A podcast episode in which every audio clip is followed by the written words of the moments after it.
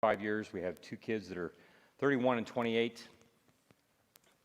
I am a professional sinner. Um, as I said, like I think if you do something for a really long time and you're really good at it, you can call yourself a professional. And um, and the other thing is that I, uh, my, for my living, I practice as a psychiatrist in the Washington D.C. area, which means I'll never be out of a job. I'm really, I'm really grateful for that. We're never moving. Um, tonight, I would, I would love for you to uh, join me. I, I would love for us to together have a conversation about uh, ultimately what does it mean for us to live into God's calling that we become outposts of beauty and goodness in the world.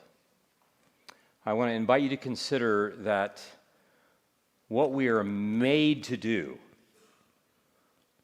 in God's imagination, long before we ever were on the earth, we were made to become objects of beauty and goodness ourselves, such that we then, with Jesus, co create this same beauty in the world, such that the world looks at that beauty and glorifies our Father in heaven. Now, that's a little different kind of proclamation of the gospel than we are sinners who need to repent in order for us to be forgiven, in order that we go to heaven when we die. Now, I'm not suggesting that we're not sinners. I'm not suggesting that we don't need to repent. I'm not suggesting that the new heaven and new earth is coming and that it's going to come for those people who are willing to put up with it, right? As Dallas Willard used to say God is willing to let anybody into his heaven who can take it. Because as we read in C.S. Lewis's The Great Divorce, when heaven gets here, if we aren't ready for it, its beauty may crush us. And so, part of what we are doing, what we're going to talk about tonight, is what does it mean for us to practice becoming outposts of goodness and beauty in the world, such that when the new heaven and earth gets here, we will be ready for it. I want to begin with this. I want to begin by uh, making the claim that we are people of desire. We are people of desire. And this longing that we are made of comes right out of God's heart. That for us to be made in God's image, if we buy the notion that we are made in God's image, and if God has decided that He longs to make us, then to be made in His image means that we are a longing people. We are a wanting people. And we see this right out of the chute in two ways. One of the way, one of the first ways that we see it is our physical appetites. Babies come into the world and they want, they want, want anybody here been around a baby? Like they just want, want, want, want, want, right? And it like they just all the time until they don't when they're teenagers. You, right? Except they want you to be in the house, they just don't want to have anything to do with you. So we are a wanting people, right? We long for our hungers to be satiated, we long for our thirsts to be quenched. We are a wanting people, we are a desiring people. But we aren't just desiring anything. We don't wake up in the morning and say, Gosh, I hope my day is mediocre. We're not looking for mediocrity. We are wanting to wake up and we want to grab the day by the shoulders and say, let's go.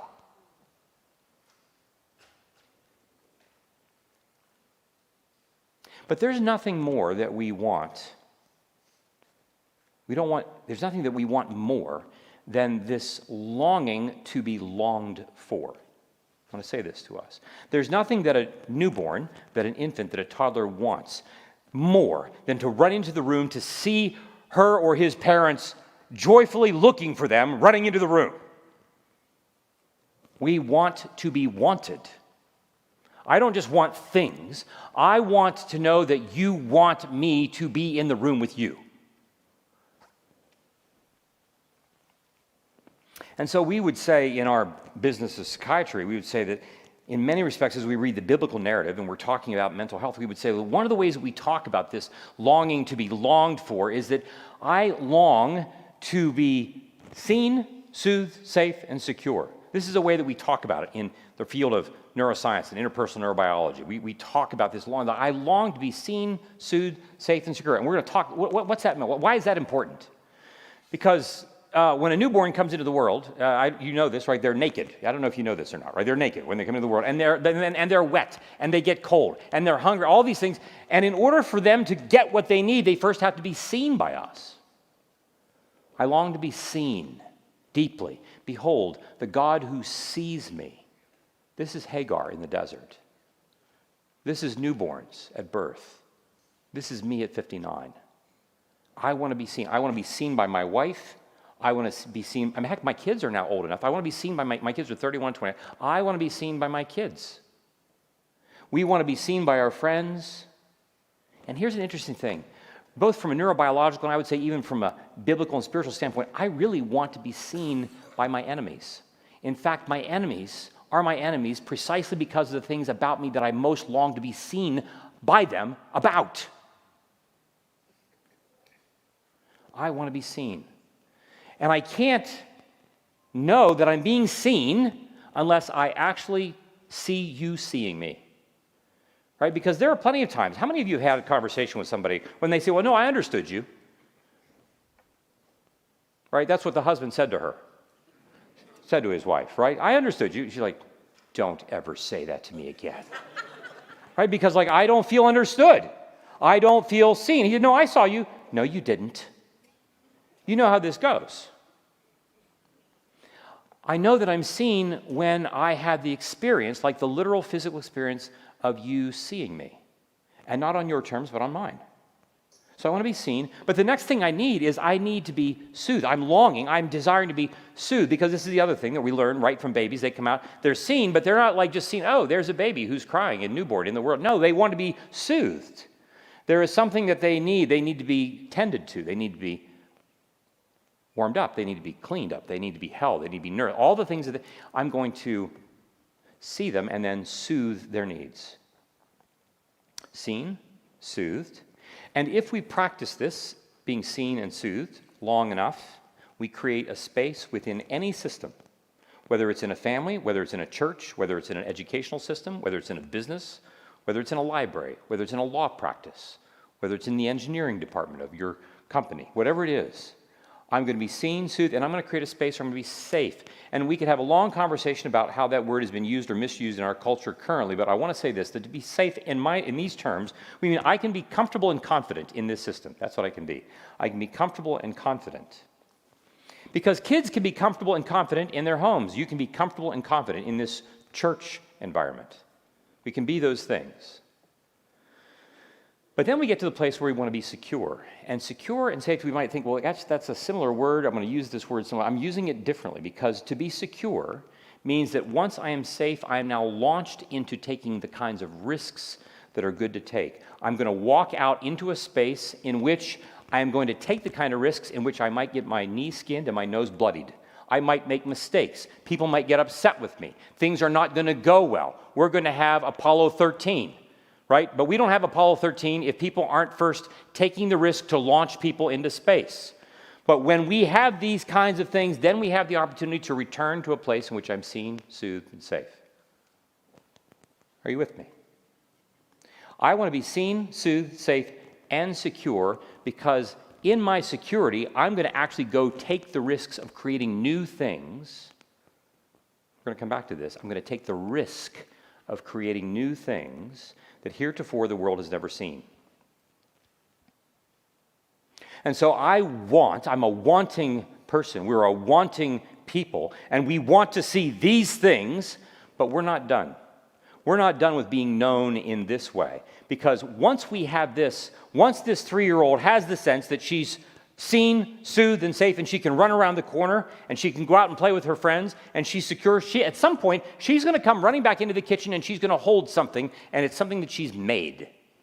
It's going to be some piece of paper with Crayola crayons all over it, and she's going to hand it to you, and she wants you to put it on the refrigerator, and she wants you to charge admission for people to come and see it. because the other thing that we see, that we discover, that once we discover that we were made to be seen and soothed and safe and secure. We recognize that, like, that's all the preamble for the next stage. And the next stage is that we were made to make stuff. I'm going to be these things. I'm going to be seen and soothed and safe because, as it turns out, like, oh my gosh, to fully be like my Creator, to be made in the image of God, is not just to be a person who thinks, is not just to be a person who imagines, it's not just a person who has a body who can build bridges. I want to make things. Because if we are made in God's image, and God is primarily, before you see anything else in the scripture, God is making things, right? We don't hear, the, scriptures do not begin with, like, and God was a God who was a really, really strong God. No, the scriptures begin by just telling us what God is making. And the scriptures don't tell us he's a maker, they describe this is what God does. This is who he is. He's a creator. And then he comes along and says, he doesn't say this about antelope. I don't know if you know, you, you, read that in Genesis. He doesn't say this about antelope. He doesn't say this about paramecium. He doesn't say this about sunflowers. He says it about humankind that it's in our image that we will make this particular batch of creatures. In our image, and we want them to make things just like we do. And we're going to give them a world in which they can do that. And so our children come to us, our three year olds, not knowing it. They are living breathing, embodied exegetical expressions of the first two chapters of Genesis. They don't even know this. But Jesus says over and over and over again unless you become like little children and change, you won't enter the kingdom of heaven. Unless you remember that to enter the kingdom of heaven, you have to be playfully willing enough to know that your job is to make stuff. And if you don't do that, you can't enter the kingdom of heaven. If your world is all about just getting through my freaking day, if your world is about making sure that I can just solve the problems so that we will be all right, if that's all that life is left, then you're going to miss the fact that when heaven gets here, we're going to ask you to make stuff. And you won't know what to do with it because you'll be looking for problems to solve that don't exist.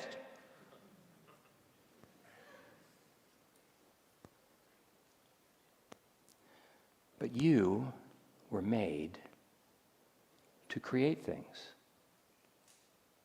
So we are people of desire, as it turns out, and a desire to be known deeply, to be understood, to be seen, soothed, safe, secure. But then, as it turns out, all that is the predical, is our longing to make things in the world. And here's the other thing we don't just want to make mediocrity.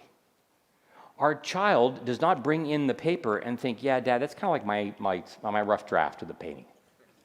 No, she thinks this is great. We want people to enjoy the things that we hand them. We want them to think that this is really wonderful for this reason. Because we know that when you see this beautiful artifact, the artifact itself will become a medium whereby which our relationship becomes even more deeply connected. And so beauty already starts to emerge in the minds and hearts and bodies and behavior of the little ones and Jesus says, Look at them, and they'll know, and you'll know who you're supposed to become. I long to create artifacts of beauty. And those artifacts are not just painting. Those artifacts are relationships. Those artifacts are my software. Those artifacts, not just the furniture that I make, those artifacts are going to be the, the breakfast that I make uh, for my spouse. They're going to bring it to him, bring it to her in bed, gentlemen, tomorrow morning. Right? These are the things that we're going to create. This is what we were made for. And we see that again, that this notion of creating artifacts of beauty is important, not just because it strikes us as obvious, because as it turns out, as it turns out, ever since Genesis 3, we have not been looking for beauty in the world. In fact, beauty has been continually, repetitively, systematically trampled underneath, and it just keeps coming.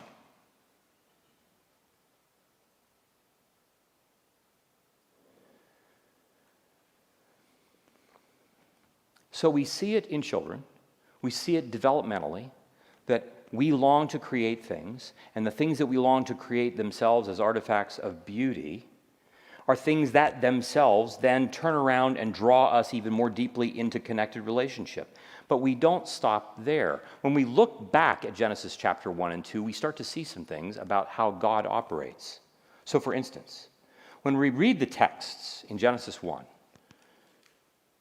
all about light and darkness, all about the water above and the water below, all about the land from the sea. We see repeatedly, over and over, and God saw that it was good.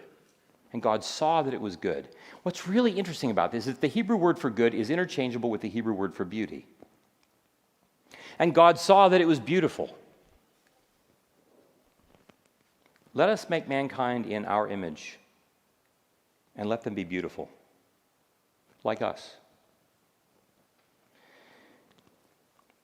But you know, if we start to imagine what it's like when we think about beauty being what God made, we don't just see it as an object, right? And God saw that it was beautiful, as if like he looks over at Tom and sees that he's made Tom and then says, My goodness, I haven't seen anything so beautiful in like the last 10 minutes. Even if he's turning red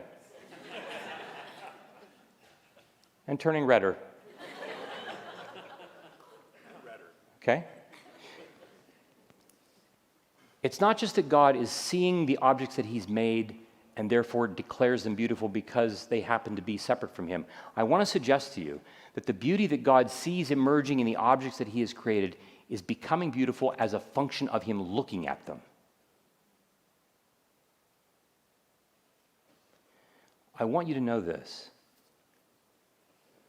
that God does not just see you as an object of great beauty, which he does. God sees you, and it is your beauty that comes forth precisely because he is looking at you. So here's a question Who are the people in your life whose job it is to continually, regularly, gaze upon you and call forth your awareness of your beauty? This is what it means to live in the image of God. This is what it means for us to pay attention to God's mission of creating beauty and goodness in the world. This notion that beauty isn't just a thing that objectively exists out there in the universe, it is a thing that we as humans are called to call forth by the way that we look at each other. Who are the people who are calling forth your beauty? And who are the people whose beauty you also are calling forth? It is part of what it means to be human.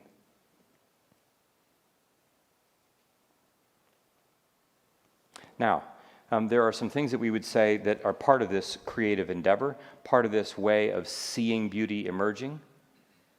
And we see that on the threshold of the end of Genesis chapter 2, that this whole notion of being in God's image and being creators was waiting for the first couple. The man and his wife were naked and unashamed. And so I want us to pay attention to the fact that if beauty is going to emerge, there are some conditions that are necessary for it. Number one, it's important for however we are working together for us to be differentiated. I said to our gathering this morning, I said, when I got married, I thought I wanted to marry my wife, Phyllis. And as it turned out, I really just wanted to marry me. I just wanted me to look like her. Because I really didn't want to be with a differentiated self. I wanted somebody who thought like I did, thought everything that I was funny, thought was funny, uh, all the things. Like, I really just wanted to marry me in another body. And wouldn't we like to be able to live in the world with people who are just like us? I would, I would love for beauty to show up in the world in such, a, in such a way that like I don't have to work to be differentiated from you and to like cooperate with you and all the things that we would have to do in order for beauty to emerge. That's one necessary element. If beauty is going to fully emerge, it requires differentiation, me from another part, or more particularly, different parts of me that I really wish weren't there. How many of us have parts of us, even tonight, that we would say, oh, I could think of certain parts of me, certain parts of my story that I really wish weren't true?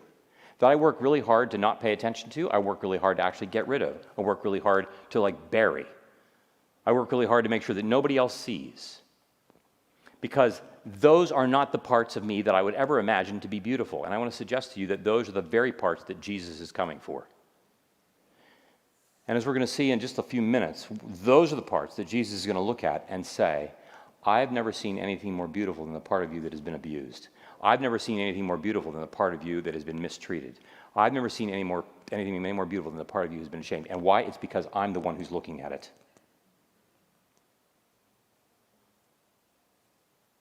And we all have them.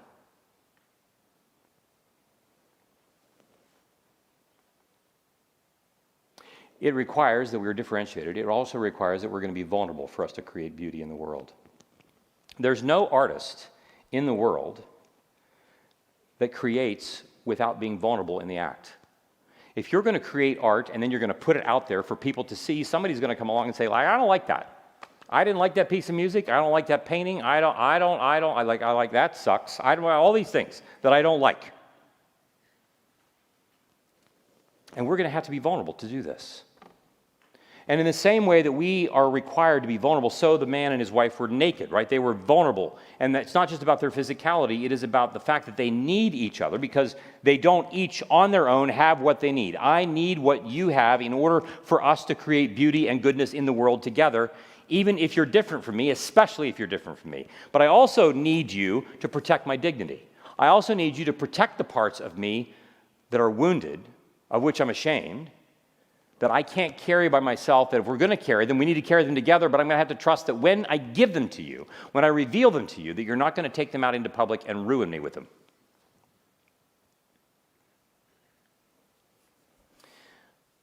I need to be differentiated, I need to be vulnerable, and I need to do this in the absence of shame. And when shame is not given the opportunity to be in charge of the conversation, great beauty and creativity awaits. And this is what we were made to do. But we have a problem. And the problem is that we are a people who are also quite traumatized. And I use that word quite broadly at this point. We could quibble about its explicit definitions and how we use it clinically and how we're now using it culturally and its overuse and the ways that it's inappropriately used and all the things. But I just want to say there's nobody here in this room who hasn't, at some place or point in their life, who hasn't been traumatized. Because when we think about trauma, we think about it in, in a, the broad definition of it. When we think about it clinically, it requires two pillars when we talk about trauma. One, trauma exists in a situation in which A, a person has experienced something that is emotionally overwhelming. They're overwhelming. I, I, I, don't, I don't know what I, I am overwhelmed. I am not able to emotionally regulate myself in this moment. That can happen for a lot of different reasons. But the second important piece also plays a role, and that is that not only am I overwhelmed, but second, there's nothing I can do about it. I have no agency to change my situation. One of the things that was really striking about data on 9 11 was the fact that there weren't more cases of PTSD that emerged out of that. And the reason was because it was understood that there were so many people who knew right away that what they had to do was to go find a counselor, go find a therapist who could help them deal with this as soon as they possibly could. Here's the thing you were to bruise your arm, right? A mild bruise. You don't even, I mean, it's so mild you don't even remember. You hit your arm on a door jamb walking through two days ago. And today, it shows up and you notice that there's a bruise, but it's barely even sore. You don't even remember how it happened. And you think it's just a bruise. You don't think that that's trauma. Now, I'll tell you this. If you, take a microscope, if you take a microscope and you look at the flesh, if you look at the tissue just underneath the skin, all you will see is carnage. And if you were to be shown this picture and you were to be asked what happened here, you'd have said, like, man, like, that's a bad train wreck, man. Like, how many people died in that? But we will say, no, it's not traumatic because your arm has enough support to come in and take care of all that bruise, and you don't even notice that. But it doesn't mean that there hasn't been a traumatic event that took place with the arm. You're not traumatized because you're able to take care of it. But there are plenty of ways in which we as kids have had experiences in which we were overwhelmed and we were able to cope with it effectively enough to bury it, to pretend it didn't happen, to somehow like, li- but we didn't necessarily have that rupture repaired. We didn't necessarily like fix that wound, right? We just, it just scarred over. And so for many of us, this trauma raises the question about how much of our life of creativity, because of what trauma does through its mechanism of shame, which we're not going to go into a great deal of detail tonight. If you haven't, there's a book out there. You can read it. If you haven't bought it, you should buy it. But one of the most powerful ways that trauma effectively ruins our lives is through the use of shame, is through primarily, one of the primary ways that shame operates interpersonally and neurobiologically is through its form of isolation. It cuts us off from ourselves and it cuts us off from one another. We could spend a whole evening just talking about isolation, and then you put a pandemic on top of that. And we see how the traumas that we've experienced as kids and even as young adults, where we have unfinished business, that now spans 18 months into a pandemic, and we discover that that pandemic has revealed all kinds of unfinished business that we have. And you see, evil's intention is to devour you. I don't know if you know this. It is, it is, your, it is like you're not living in a neutral universe. You're living in a universe in which evil's intention is to devour you.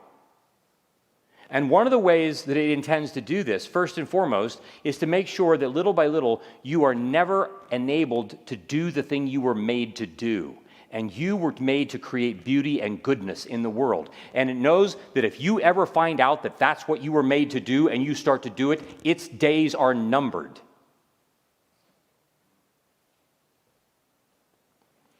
And one of the most powerful things that isolation does, among all the other ways that shame is wielded, is that it prevents us from creating beauty and goodness in the world. It's not just that shame makes me feel bad.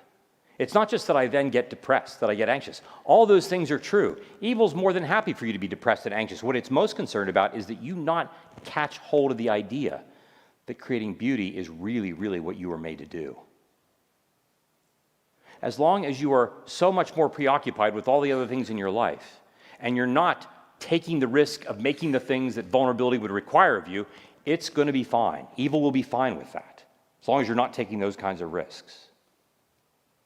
If you couldn't be ashamed, if you couldn't, in all the places, in all the ways it shows up in your story, if you couldn't be ashamed, what's the next act of creative vulnerability that you would take? What's the next relationship that you would make? What's the next new business that you would start? What's the next new entrepreneurial endeavor that you would begin? What's the next new difficult conversation you would have with your spouse or with your kids, with your adult parents? What would be the next new artifact of beauty that you would begin to create? And so we have this trauma and this shame whose intention is to interrupt this calling of our being like God in His image. And what are we to do? You can just imagine on game day, the Holy Trinity, right? This is day six. They played college football, they don't play on Sundays. So game day for us would be like for the Ohio State Buckeyes, right? I, I know that you all have a football team here, right? For the city, right? Yeah, you play on you play on the Sabbath. Mm-mm. Mm-mm. Yeah, we play on Saturdays.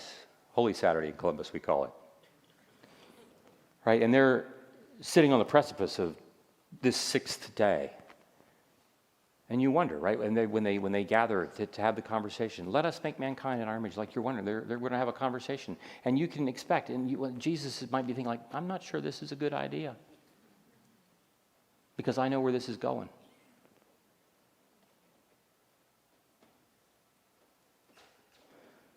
Let's make them anyway. Because we can't not have them join us in this venture of creating the beauty that we want them to become. We're going to take the risk, and we're not going to let death stand in the way of it. And so, this is what they do they look at our lives. I mean, I'm, I'm, I'm, I'm 59 years old. 59 years old. And even in the last month, I have become more acutely aware than ever of the number of ways and times and places in my life that I turn around and say, well, why didn't I know what I know now then when I was 19 and 29 and 39? But like, why didn't I know these things? Because if I'd known these things then, then I would have lived a different life. I would have made different choices. I would have made better choices. I wouldn't have screwed this up. I wouldn't have screwed that up.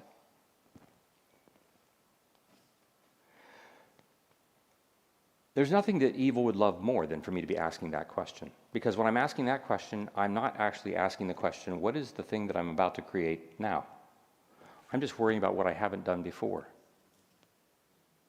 And we are living lives in which we are being distracted. By the way, I should let you know that it is Google's and Amazon's intention to train you to be distracted. Now, I don't, I don't, by this, I don't mean that they have people sitting around and say, well, how can we distract people? And at the same time, they have people sitting around thinking, how can we distract people? Because this is exactly what, their technolo- what our technology is doing. It's training us to be distractible people.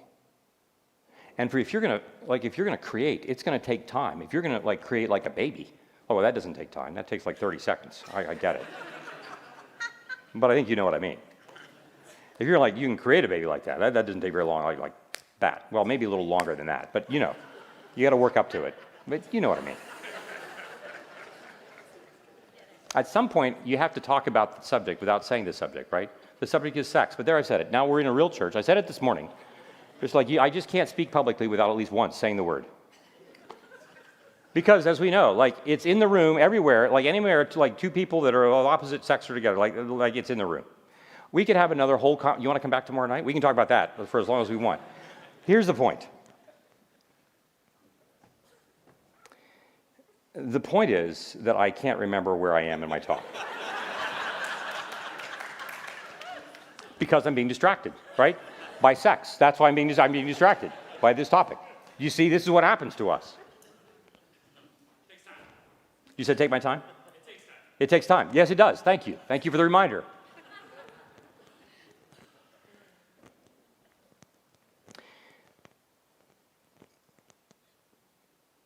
Our trauma not only ruins our story, it ruins how we think about our story.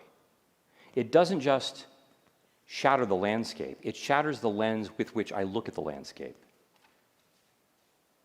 And so the whole notion of my even being able to imagine creating while coming out of a context of trauma is virtually impossible for me to do. And this is why we need help.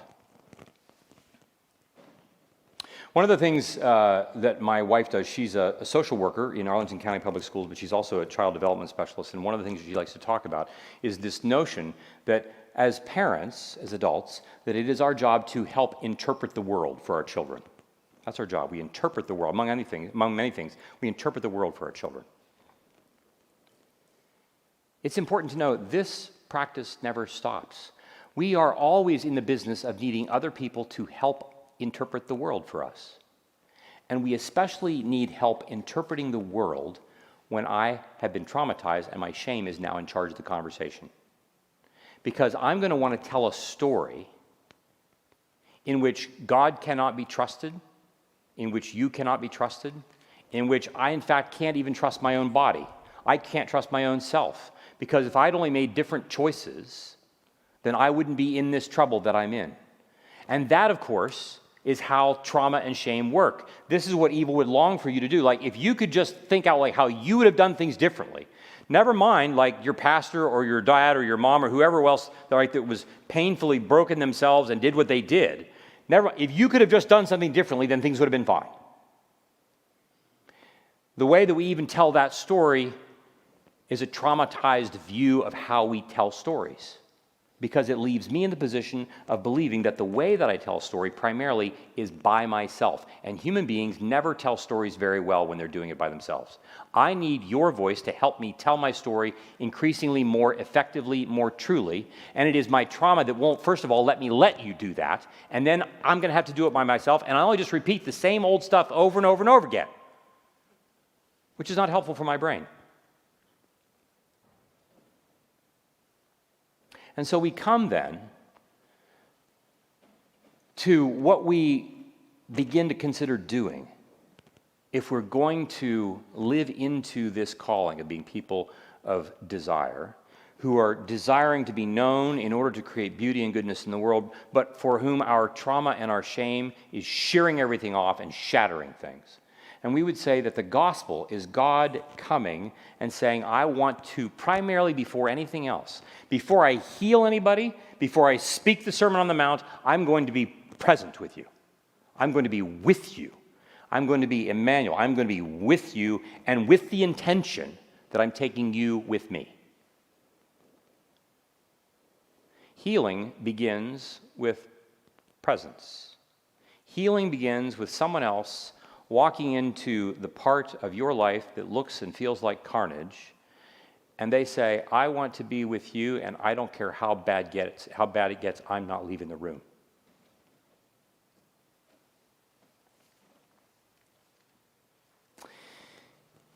Tom mentioned that uh, my third book just came out last week, uh, The Soul of Desire, in which we talk about all these things in a lot more detail.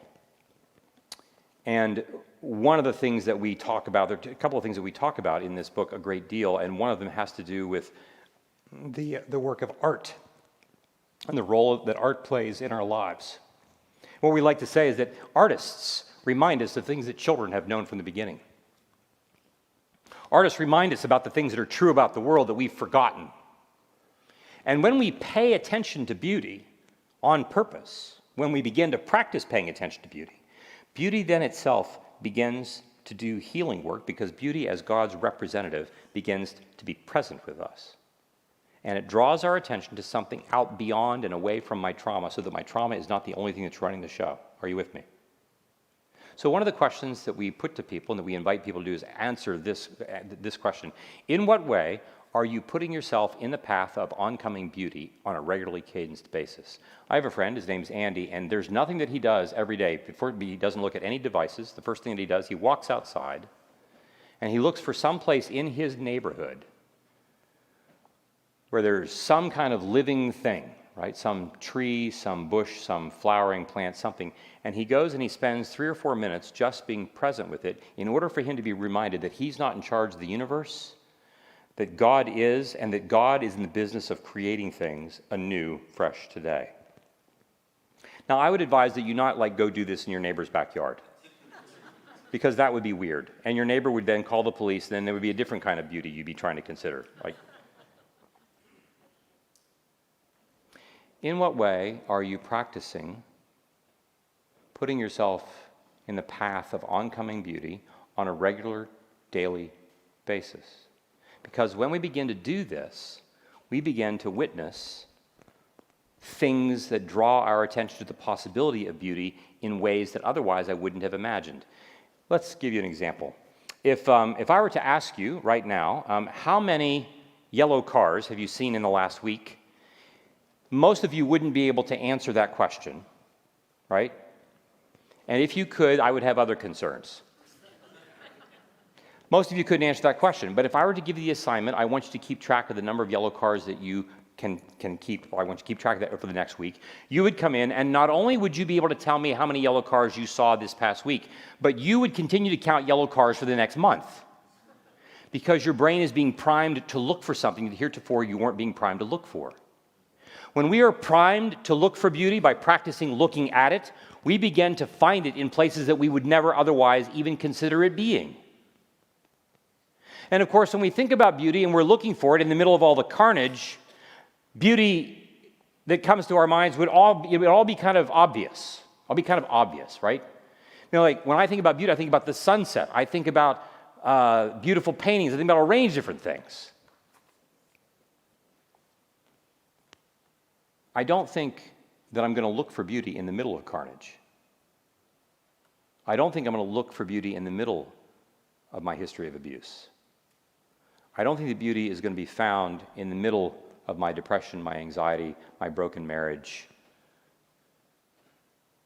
my can't my, my recovery from COVID, all the things that we would name. I don't imagine beauty to be showing up in the places where it simply isn't.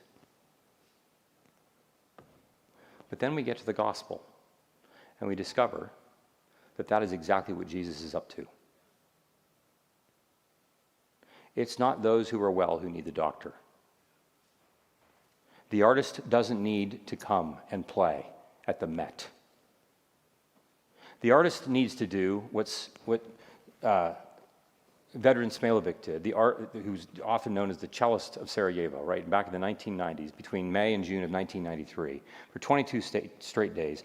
This cellist, a member of the Sarajevo Philharmonic, this cellist, went to the bomb crater where 22 people days earlier had been killed in a mortar attack in a bread line. And he goes to the bomb crater and he plays. And the world stops. The world didn't stop because NATO came with a new peace accord offering. The, the world didn't stop because somebody came with bigger tanks. The world stopped because, as Dostoevsky writes, beauty is going to save the world. Beauty in the middle of a bomb crater. And that's not where we imagine Jesus comes to show up. We don't imagine him coming and asking, I would like to know, I would like to have a list of your bomb craters because that's where I intend to play my cello. But we believe that that's exactly what he's doing. But he doesn't do it alone. And one of the other things, besides the artistry and the beauty that we see in the arts, the other thing that we talk about in the book is this notion that this healing venture, this recommissioning venture, this notion of becoming outposts of beauty and goodness in the world, such that people will look at your good works and glorify your Father in heaven, always takes place in the context of a vulnerable community. It doesn't take place on my own. I'm not going to become an outpost by myself. It's not possible. My brain won't let it happen. I'm going to need to be able to be in a community, what we call confessional communities in our practice. I'm going to, be, have, I'm going to have to be in a confessional community in which I can begin to look upon things and have others look upon things of me, where others can see my bomb craters, as it were, and ask me questions. And with that then in mind, we turn, and we'll go through this pretty quickly. We turn to the fourth verse of the 27th Psalm for guidance. And in that verse, we read the following that the writer says, One thing have I asked of the Lord, this only will I seek. Right? So this is a person who knows that like they're going to have to persevere. They're going to have they're going to have to one thing and one thing only. They're going to be that serious about it. That I may dwell in the house of the Lord all the days of my life. That I may gaze upon the beauty of the Lord and that I may inquire in his temple. What does it mean for us to dwell? It doesn't mean for us to, um, it's, it's not a drive through fast food. It's dwelling, it's remaining. One of the ways we help people practice dwelling and giving their senses even a way to do it, let's bring up the first picture. Now, you see this. Uh, you, you may or may not be familiar with the work of Mark Rothko. Now, I, I knew of this guy, but didn't know of his work, and he's a guy who's famous for, he's an American painter, and he um, drew these large, uh, painted these large canvases that are just these three bands of color. It looks like three bands of color until you go to the museum and you discover it's not just three straight bands of color. There's all kinds of layers of color that you can't see unless you're going to dwell with the painting. You can't look at this painting for three minutes and get everything out of the painting that the painting wants to give to you. A lot of life is like this. It is important that if we're going to be in a community together, in order for me to be seen, I'm going to have to dwell. I can't sit with the Rothko for five minutes and experience it in the way it was meant to be experienced. How many of us wish that God could just treat us like fast food get in, get the job done, get out, and we would all be fine? Instead, He asks me to dwell with Him. How many times do I wish Jesus could like just get on with the job, right? All the stuff about me that is still not figured out, still not fixed. I wish we could take care of this. No, he's like, I'm to I'm to dwell with you. And I'm like, but that's to take a long time. He's like, yeah, I got all like uh, eternity, as it turns out. so we dwell in communities but I'm dwelling in the house of the Lord. I'm not just, and so for David, the one who wrote this, right, there's a progression of what it means to be in the house of the Lord. From the time that we first write this psalm, the house of the Lord would have been the tabernacle. It's a tent, but we then move from there to the temple. And then we move from the temple to when Jesus in John 2 says, You tear this down, I'll build it in three days. So the house of the Lord has now thus far moved from the tabernacle to the temple to Jesus, and then we get to Pentecost, and we discover that the Holy Spirit gets involved in the game. And now the temple isn't just Jesus and his personal body, it's us. And we hear then Paul write about the body of Christ in 1 Corinthians 12, and we see that, like, we are the house of the Lord. For me to dwell in the house of the Lord is not to come to Christ Community Church on Sundays, it is to be in community with you.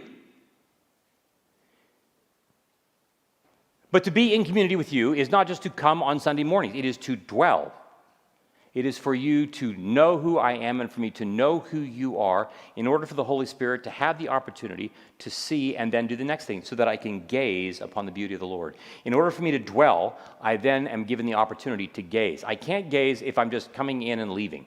When my friend and I first went to the Rothko room in the American Gallery, when we first went to the Rothko room, most of the people who were there were in and out in five minutes. But gazing means that we do the following. Let's bring up the next. You may be familiar with this. Some of you may have been here. It's the Pietà from Michelangelo 6,000 pounds of marble in St. Peter's Basilica.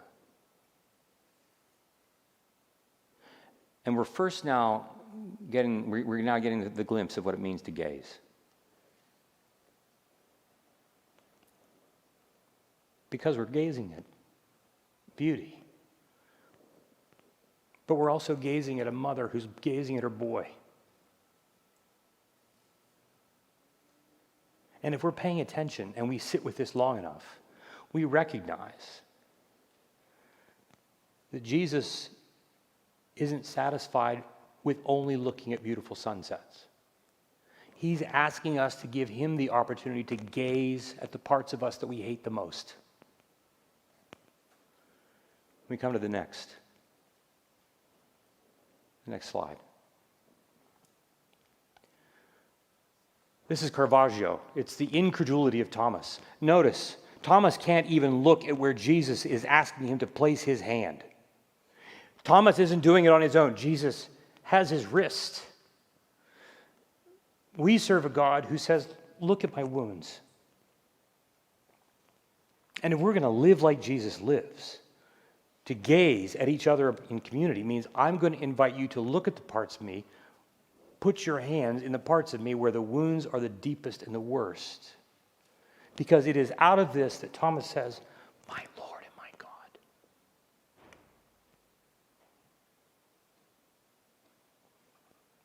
Imagine being invited by one to be this close,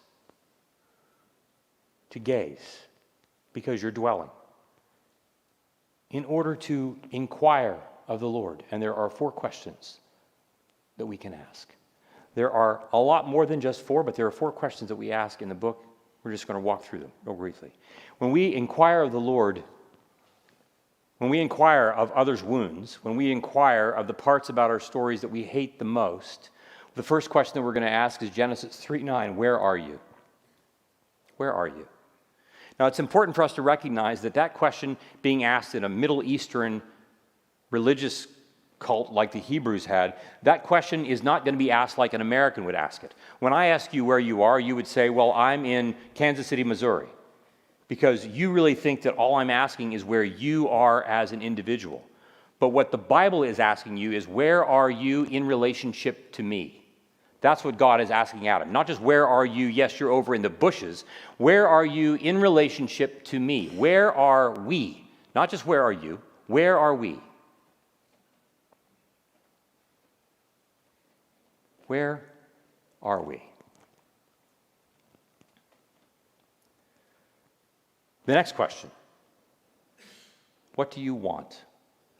There is no more important question than this. What do you want? These are Jesus' first words in the Gospel of John, John 1:38. What do you want? And I'll tell you that most of us are just so terrified of answering this question that we don't even consider it most of the time. Could you please tell me what the right answer to that question is so that when I give you the answer, I'm not going to be in trouble? Right, that's what I want to know. For some of us, I've been working so hard to bury what I want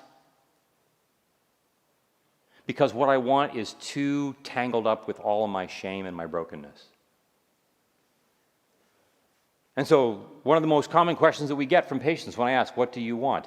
They'll say, Well, I want to not be anxious. I want to not have panic attacks. And I say, like, That's what you don't want, but that doesn't tell me what you want. To name what I want is really risky business. But I'm not the one who came up with the question. This is Jesus coming up with the question. Can I have the next slide, please? The next question is Can you drink this cup? Matthew 20, 22. The mother of James and John have finally, she's finally like become impatient because her boys have been off with this itinerant preacher. They've left her husband with the fishing to do, and they've not established a very secure retirement plan. And she figures that in response to this and payment for all their work, running around with him instead of helping with the fishing, that at least being number one and number two on his right and his left might be a good plan. That's going to be a good plan. She, she, so she comes, in this passage, she comes and says, When you come into your kingdom, can you give my boys on your right and on your left? And he says, You don't know what you're asking. And then he asks this question, turning to them Can you drink the cup that I'm about to drink?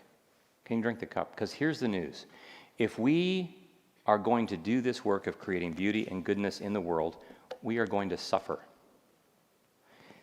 Now, the thing is this here's the caveat you're going to suffer no matter what.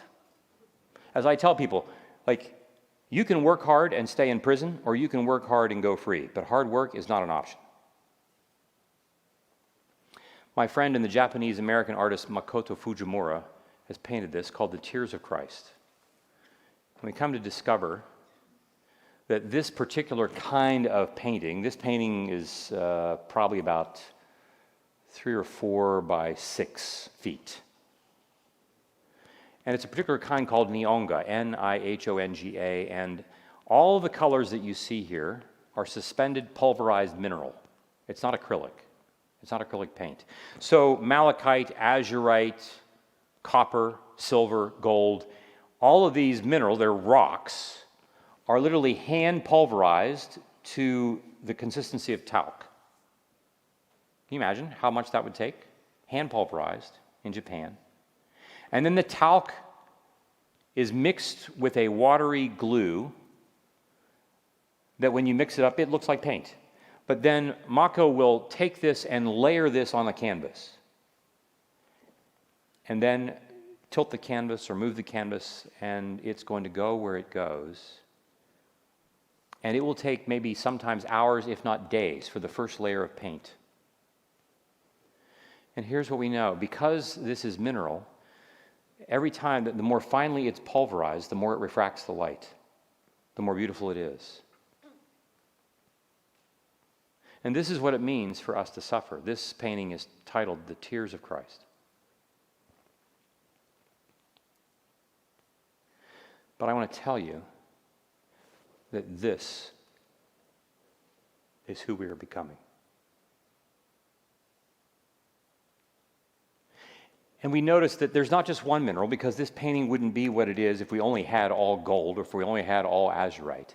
It requires me to be differentiated with others who are going to be vulnerable, right? For Mako to do this requires great vulnerability. It takes a long time to paint one of these. But we find that if we're willing to do this work,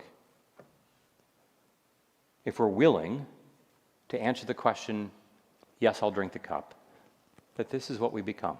But we don't become this as individuals. We only become this in the context of a vulnerable community within which I am dwelling, by whom which I am being gazed upon, not least of which, not my, just my strength, but the parts about me that are most vulnerable, in order for this beauty to emerge.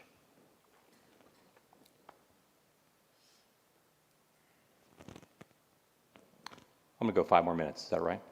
And we'll be done. So uh, I have two kids.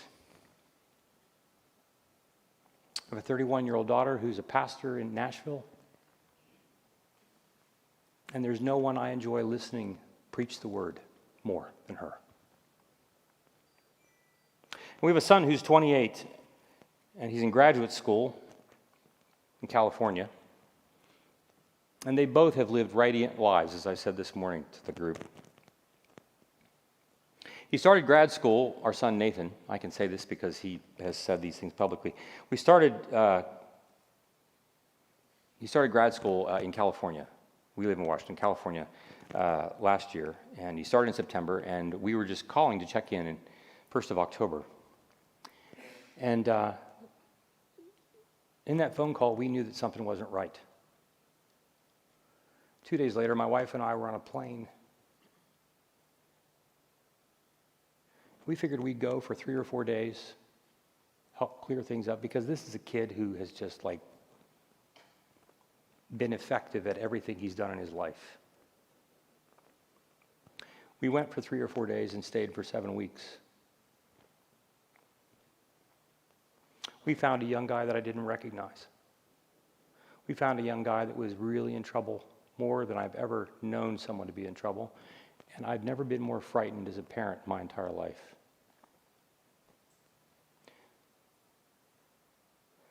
There were multiple nights when my wife and I would go to bed. And I was just praying to God that he'd be alive in the morning. And I'm the psychiatrist who can't do a damn thing about it. And I can tell you there wasn't much beauty in Southern California that I could see.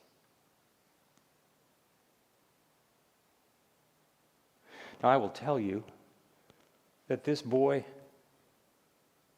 has worked as hard as anybody I know in the last 12 months.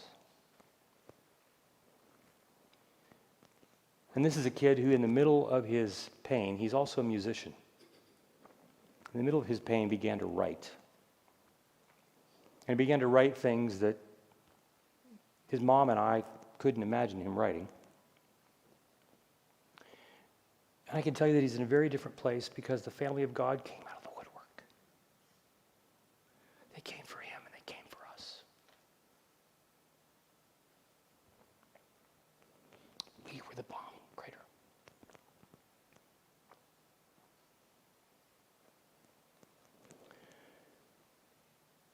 Do we have the recording?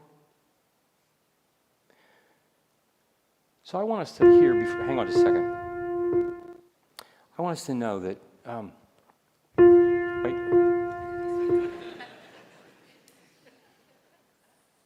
That's often the case. I ask people to do things and they just don't. sorry, I'm so sorry. I'm so, so, so sorry. No shame. No, no, no shame. Right, that's the, we're, we're in a third book now. That, that's the last book. That, that's, a, that's a previous book.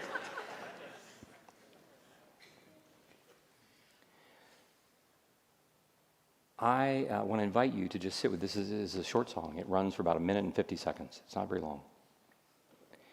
And I want you to sit with it. I want you to imagine that there are places in our lives where Jesus is coming and inviting us to come and to gaze upon things and to do the work that is necessary in order for beauty to emerge, in order for us to become outposts of that very beauty in the world. And I want to suggest that this song represents what God is wanting to do in our lives. So I'm going to step off the stage, and when I get down, then you can play the song, and then we'll come back. We do that? Okay. All right.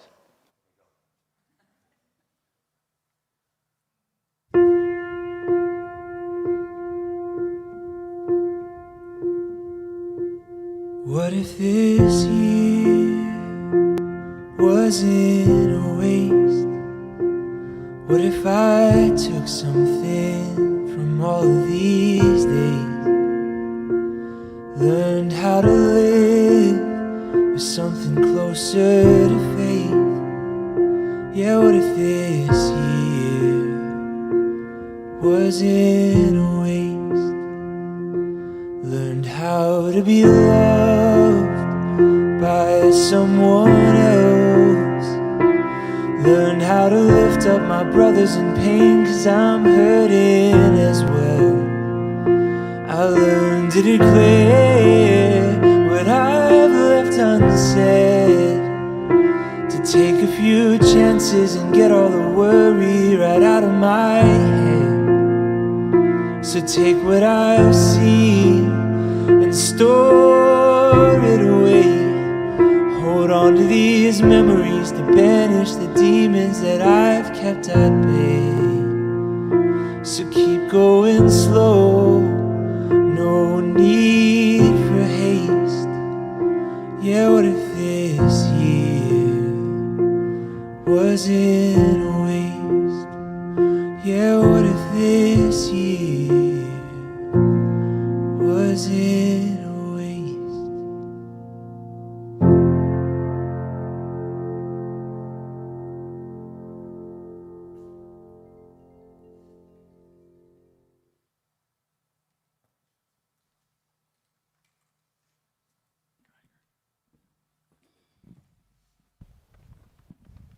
Well, first of all, Curt, thank you so much for sharing. Would you guys give Curt a hand?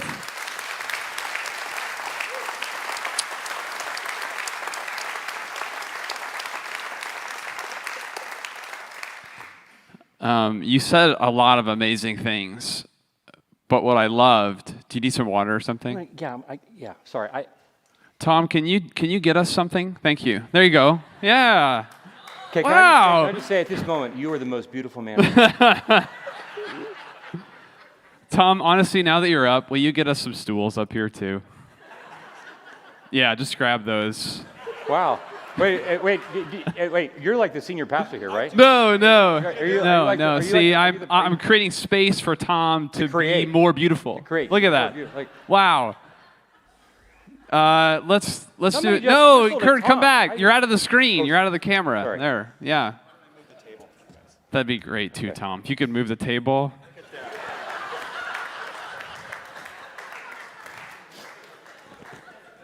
And one more thing.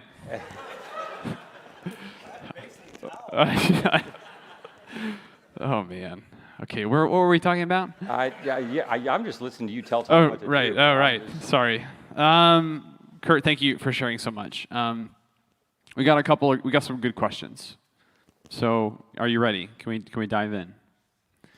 Are we ready? Yeah. so. Let's, okay, let's do it. Um, you talked early on about do we have people in our lives who can tell us do you do you see how God sees beauty in you? What are tangible ways that we can call forth that beauty in other people around us? How do we do that? Well, you know, I think um, we have this interesting uh, exercise. Are there any therapists here? Anybody here, anybody here does, mar- does marriage therapy? Oh, You can raise your hand. Like, oh, you can raise your hand all the way up. It's okay. There's no shame in being a marriage therapist. Right. So, uh, so you all, all know this, right? So there is. Oh, are you as well? Oh, beautiful. Right. Great. So, um, there's an exercise that we will have couples do on occasion, and it's this. It, literally, it is this gazing exercise that we'll have people do. Well, th- these couples will have them, and these are couples who are not happy with each other, which is why they, people don't. Couples don't come to me and say, "Curt, we want to pay you a lot of money just to tell you how happy we are." They don't. They don't do that. They come in and we'll say, like, "I want you to sit knee to knee." I'm Just going to look, I- and I want you to, for the next five minutes, I want you to gaze with loving kindness into each other's eyes. And of course, they're kind of like they're getting their ice picks out because they're because this is not easy to do. And of course, at first glance, th- and and we're not looking for you to like to stare at each other. It's not like you can't blink at all. But I simply want you to gaze at each other with loving kindness. And of course, it's really uncomfortable. And these are these are people who have sex. I said that word again. People who have sex with each other, and but they can't look at each other because they're mad. They're upset. Like there's all this stuff that's really going on. And so for the first 90 seconds, it's really difficult for them to even be comfortable. Like you see it, like their entire difficulty is translated through their whole body. After about 90 seconds, maybe two minutes, they start to settle in and they become more comfortable with the notion. And here's the interesting thing like, we haven't talked about their marriage, we haven't talked about what they're pissed off at each other about, we haven't done anything. And by the end of five minutes, they don't want to stop. And the reason they don't want to stop is because when's the last time anyone gazed upon you with loving kindness? For three continual minutes. This is what we long for. And so, to answer this question, you might think, well, I don't know, what, what's this got to do with these things? The first thing is like that we are looking for people with the expectation that they are looking to be found. So, when we want to create these communities, when we want to communicate this, we want to be curious with people. So, one of the things that we say that our brains are really primed to do, we talk about this in the book quite a bit, our brains are primed to do the work of judging things more than being curious about things. I want to be more condemning than I am curious. And I do this quite automatically. I don't do this because I don't wake up in the morning and say, I, I'm, I gotta like I'm gonna check off my I gotta I need to get 10 more people in my book that I've condemned today. I'm gonna try to make a list of this. I'm not looking to do this, but I do it as a self-protective maneuver because I've got my own self-condemnation that is spilling out into other people. And instead, I'm not being curious. And so I want to be curious about things. So one of the things is to be like we're doing and, and some of this is going to take the work of like if you're not if you don't have anybody who's being curious about you you're not going to have what it takes to be curious about somebody else we can't give people what we don't have it's just that simple and so if i want to create a space for other people who are going to have the sense that they are being cared for by me the first thing is that i'm going to have to assume that i'm somebody that they want to come and find them that I'm that person, that I want, that I'm the person that they want to have me come and find them. And then I'm going to want to, like, literally do the work of being curious with them. And I can ask the questions Where are you? What do you want? How hard is it to drink the cup? Now, there are variations on this. To ask, like, where are you, you don't have to, like, ask these, these, these four questions. Um, but I guess I didn't get to the fourth question, did I? All right. That was the next my next question. What's the fourth so question? We'll do that next. All right, we'll do, we'll, we'll do, we'll do that next. I, I got distracted because of Amazon and Google. All right, uh, now, but, but, but my point is, is that when uh, we are asking questions of others, again, not to solve their problems, but with the intention of becoming more deeply connected with them, we create for them the experience of being seen, soothed, safe, and secure. So those are four words that we can keep in our mind. When you leave your house tomorrow morning, or you're with your children tomorrow morning, you're not, like whatever you're doing tomorrow morning, I want you to uh, have in your mind, what is it going to be like for me to create space for anybody that I encounter? I don't care if it's the Starbucks barista. Who, when I encounter this person, in what way can I give them the experience of being seen, soothed, safe, secure? That's what I can do for them. And when I do, I am creating beauty and goodness in the world in that interaction with somebody that I don't even know. But I got to tell you, they're looking to be found. Everybody is. But we have been so wounded that we've given up on anybody finding us. And so we assume nobody's coming. I go to church. I don't assume that Jesus is really coming. I'll listen to a sermon, but I don't feel him in my solar plexus because I've got a ton of my own trauma that's keeping him from me, and I'm going to keep it that way. Not because I want to, but because I'm afraid to let him in. But the only way that's going to change is if somehow I get within three feet of you, and you start to ask me the very questions that we're talking about. And the fourth question, can we move to that one? The fourth question. This is Jesus and Peter in John 21. Do you love me? We talked about this this morning a little bit. Like, do you love me? And what he, Jesus is doing, he's excavating. He's coming for Peter's shame. He's coming for Peter's unfinished business. When we are asking the question, Do you love me? he's really getting at the reality that, of course, Peter loves him mostly, except for the part of him that threw him under the bus six weeks ago. And that part to which Peter would then say, No, I guess I don't. And I can imagine Jesus saying, Finally, we've gotten you to talk about the part of you that thinks I'm not going to want to have anything to do with the part of you that hasn't loved me well. And I want to tell you, that's the part that I'm coming for. That's the part that I want to have put on full display right here in front of the, all the other disciples, right? These, they, they didn't have a private discussion out like privately. That's what a private discussion would be. They didn't have that in Jesus' consultation room. No, they had it in front of God and everybody, right? And of course, this is how we put shame to death when it's acting inappropriately. We expose it and we make sure that when we do, nobody's leaving the room. Nobody's going to be condemning. We're just going to be curious about this. This does not mean that we don't set limits. This does not mean that Jesus isn't placing demands on him. He did. Therefore, he said, Feed my sheep. I have work for you to do. The work of dismantling shame is primarily about making sure that the works that God has prepared for you from before the foundation of the world get done. It is your shame that is keeping you from doing them. And most of the time, you don't even know that's happening because you don't have somebody else coming to ask you these four questions. But when they do, when we are seen, soothed, safe, we are allowed to be secure. We're allowed to take the risks that we need to take to which people will see and glorify our Father in heaven. That's long winded. Sorry. No, not at all. Actually, as an aside, that question to Peter, it, it strikes me as a pastor that that became the foundation of Peter's leadership. I mean, that, Right. that's the launch of his leadership is that moment of shame. Right, because you can figure if he doesn't have this inquiry, if he doesn't ask this question, everybody is going to know the thing that nobody talks about. Everybody's going to know that no matter how blustery Peter becomes later on, we're all going to know what Peter's capable of. And so, like, he's not going to be trustworthy. There's no way. And even and if Jesus had had a private conversation with him, right, taking him off to the side and said, "That thing that happened six weeks ago, I'm back. We're fine." I got, yeah, I got the nail prints and the scar, but like, look, I'm like, yeah, I'm ascending to my dad. I don't know what's happening to you. You're fishing. Like, I, right. He, like, he's no, he's not going to let because here's the thing. Can I do this? I don't know. You haven't done anything yet. okay. Okay. All right. So here, here's the thing about trauma and shame. Like we we think about it in our own individual lives. But the biblical narrative is very clear that what began in the Garden of Eden in very personal ways with Eve, with Adam, between the two of them, eventually gets to John chapter 9.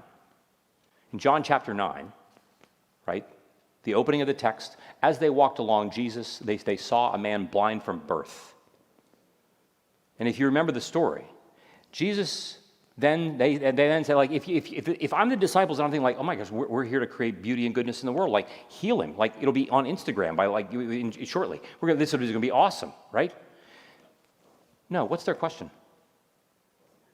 Who sinned? It's about condemnation. They're not being curious. Who sinned? This man or his parents such that he was born blind. And jesus basically says like y'all got the question wrong. This man was born blind such that the works of God might be revealed in him. Jesus is coming for the blindness and saying, that's where the beauty is. The problem, the blindness was not the man, the blindness was the community. And this is what shame, when it is corporately managed, does to us. It's not just individuals who are ashamed, it is a collective corporate shame wherein which the whole is larger than the sum of its parts. And so when Jesus has this conversation with Peter, he knows well enough that if he were to go off and have a private conversation and absolve all that, it's not going to stop the corporate shame that has existed. Remember, Peter denied him, everybody left. If I'm sitting on that beach with Peter and Jesus doesn't have that conversation, even if Peter was the one who denied him publicly, I'm still, I'm like, I'm Thomas. I'm still going to know that I denied him as much as anybody else did. I just didn't get recorded in the Gospels.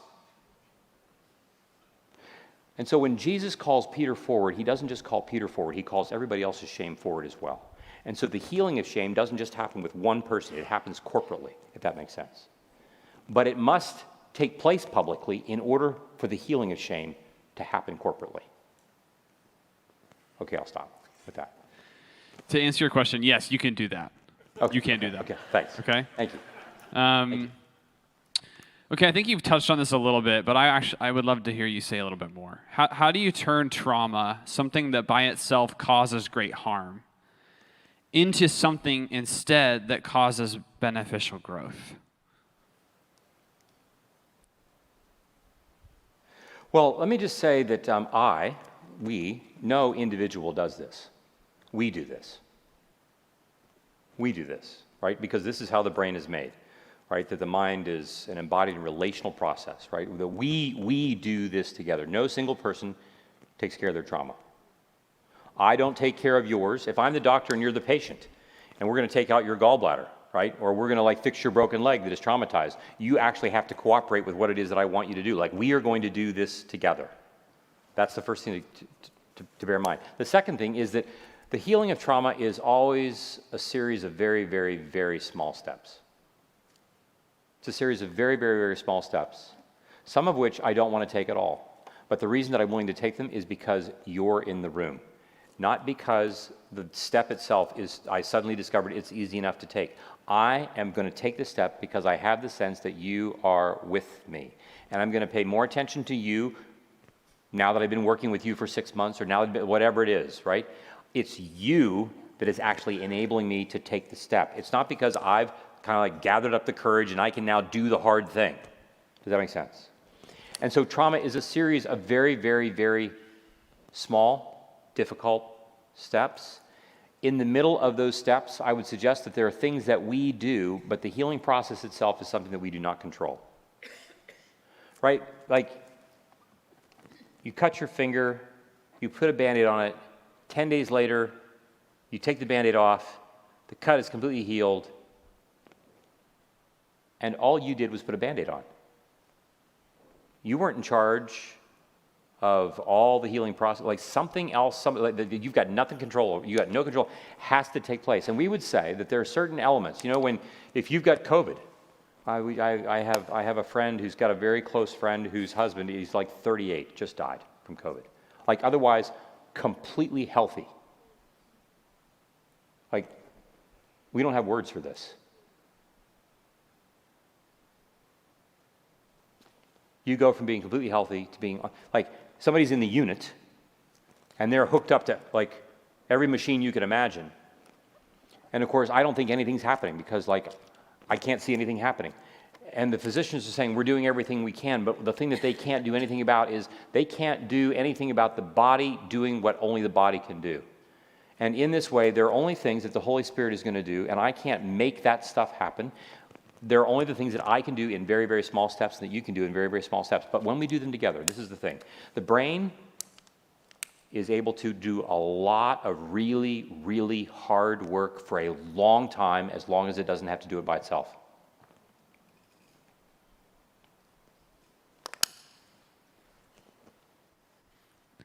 This is a this is my question, so everyone forgive me. But I, I have the microphone. This is my right, um, right? Don't answer that. So that wasn't the question. Um, so we're in. I really want to know your answer. I, as someone who's meditated a lot on trauma and trial in, Trauma. in, in our lives, Yeah, yeah, yeah, yeah. we're in the book of James. Yeah, yeah. James starts by saying, "Hey, count it all joy." Uh-huh. when you encounter trial because God's going to make you whole. As you think about,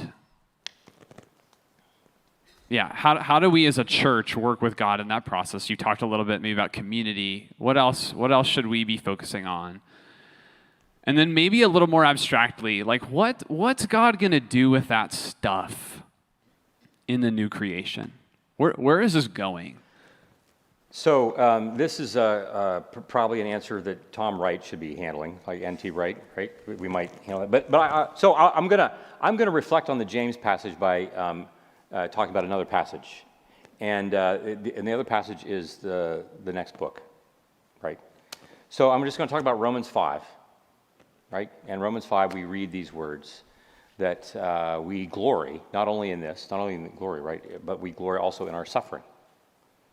Because suffering leads to perseverance or endurance, and perseverance leads to character, and character leads to hope. And the most recent NIV translation, um, and hope does not put us to shame, which I think is a fine translation because uh, the word disappoint in English, the whole notion of disappoint, disappointment, the basis of that affectively, from a neurological standpoint, is shame. Shame is the basis of our sense of disappointment. Notice that Paul's not talking about that we glory, that the sufferings themselves are glory are, are glorifying. Like we're not we're not saying that like I have joy. When you say count it all joy, but one of the things that does happen that in the middle of suffering, as we like to say uh, in the business, uh, nobody makes any changes in their life until they've suffered enough. They have to cross some threshold of suffering. I got two guys in their early 30s. They're both given the same message that you've got high cholesterol, you've got high family history, you need to be on an anti-cholesterol medicine. None guy, well, first guy, he like he sees it like he suffered enough, like the whole threat of having an MI early is enough. It causes him enough distress, enough suffering. He starts. He, he starts the anti-cholesterol medicine. The other guy doesn't suffer enough until he's having crushing chest pain at age 58. Our suffering leads us to perseverance. And perseverance necessarily leads us to the connection of other people. Notice that James also, he's not writing to individuals. I might read that, right? This is the other thing. I'm going to read the text, my North American style, I'm going to read the text, and I, Curt, am to count it all joy. No, you and I together are going to count this joy because our suffering is going to drive us to pay attention to things that we otherwise will easily not pay attention to. Are you with me? And that requires perseverance. It necessarily requires practice, practice, practice, practice, practice.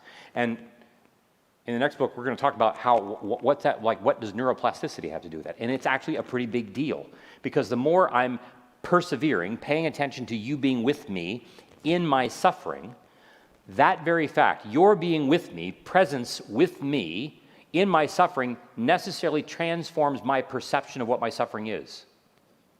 Does that make sense? My perception of suffering has everything to do with the degree to which I believe I'm isolated with the pain that I'm experiencing. It has far more to do with my degree of isolation than it has to do with the nature of the pain itself. And so joy is to be counted in the presence of people being willing to be with me, even though my suffering persists. In these confessional communities that we run, one of the most common things that happens eventually is someone comes in and starts to talk about their story, and their story is really painful, and the community hears it, senses it, feels it, welcomes it, and they have some experience of being seen, soothed, safe, secure. They feel better. Six weeks go by, they're back, and the same story, oddly enough, is still with them. Somehow their adult parents are still really badly behaved. And they're having to put up with things. And but they come back and they're like, I, I thought I already talked about that six weeks ago. I shouldn't have to talk about this anymore. Are you with me? Something like, I, I, don't, I shouldn't have to persevere with this. I shouldn't have to keep telling this story. Listen, you're going to have to tell your story of suffering until you're dead. I'm like, well, wait, that's not being a very good Christian. That's not like, I'm not growing in Christ. I shouldn't have to, like, no. In this world, you will have tribulation. That's the way it's going to be. But in the middle of the tribulation, you will also have me and have each other. And it is in the gazing that you catch my suffering off guard. Because I don't expect you to continue to stay with me with my suffering. I don't expect that. That's not what evil has trained me to believe. Evil has trained me to believe that if I'm suffering, like David writes in the Psalms, like I'm just an offense to others. I'm not somebody who's others are going to want to hang around with. And so, in that process of perseverance, we develop character, and character develops because character becomes the substance of resilience that I develop because I'm practicing perseverance in the face of my suffering. Neurobiologically, and we would say that in our, we like to say this, uh, people who were there this morning heard this kind of ad nauseum, uh, that we, what we pay attention to, we remember, and what we remember becomes our anticipated future. And if I am practicing being present with you in the middle of my suffering, and what I see is you're gazing upon me in a way that has you convincing me that you want to be in the room, it means that I'm going to anticipate that this will be my future because this is what I'm practicing in the present moment. Hope becomes then something that I construct with perseverance over time, such that the sufferings that I experience, I can count them joy because even in the middle of it, I have a king who is coming for me. I think one of the other things that we have to realize is that the New Testament was not written to middle and upper middle class white Americans or African American Americans or, or whatever, right? It, it was written not to the empire, it was written to slaves. It was written to people who knew what it meant to be underprivileged. It was written to people who all they had was a king who was coming for them, even if they were dying. Because of that, it becomes easy for me to forget that I have all these other things in my life that conveniently help me not have to suffer. Uh, our son that you heard play, he said when he was in college, he was having a hard time having serious conversations with some of his friends in college. And I said, Why do you think that is? He said, Because, like, when they get close to pain, they just turn to their phones because their phones help distract them. And as long as this is what we're practicing, I never have to suffer because I think I shouldn't have to suffer. And so the whole notion of experiencing joy in the middle of suffering, like, I never get the opportunity to discover that. But when we are doing this kind of work together, we discover that joy finds us as a function of your delight in being with me, even though the things about my life with which we suffer together are things that would have you otherwise wanting to leave the room. I'm sure Tom Wright would be much better at this no, that was thank you, Curt. All right, um, one more question, and then I'll Tom. I'll, I'll invite you up. What's the last thing you want us to hear from you tonight?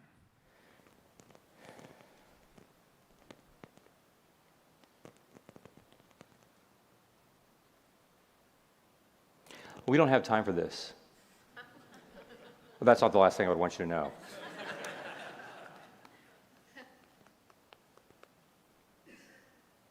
Uh, we, we, don't have time to do what I would like you to know. But what I would like you to know would require me to, uh, would require each of us to take the time to, before we leave, find one person. And for five minutes, gaze upon them. So that they'll know that they are the most illuminating thing that you've seen all day. And it's not because that they're smart, and it's not because that they're physically beautiful, and it's not because of all the things. It's because they're standing and that they have a pulse.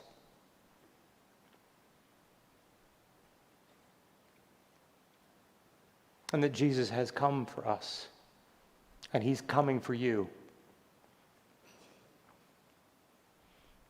And He's going to keep gazing until every shred of shame has been healed.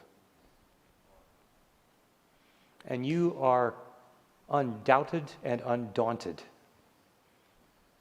in your confidence and comfort in knowing the works of beauty that God has waiting for you to co create with Him, practicing for the heaven that's coming. That's what I want you to know. Thank you, Curt. Will you guys give Curt one more hand?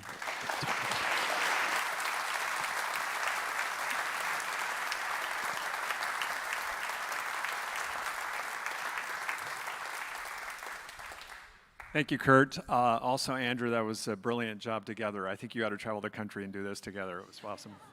So, thank you so much for joining us. Uh, I did want to m- mention something about tomorrow morning. Uh, there's an opportunity for professionals. Let me just read this. Curt will be presenting a three hour presentation uh, tomorrow, right here. It's called The Beauty of Transformation Interpersonal Neurobiology, Longing, Beauty, and Community. Uh, it's from 9 to 12. And if you're interested in registering, you have to register as a professional for this event.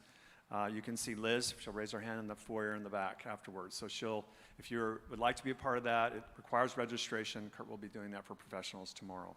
So thank you so much for coming. I pray that the seeds of joy and beauty and truth will find great uh, fertile ground in your life and relationships.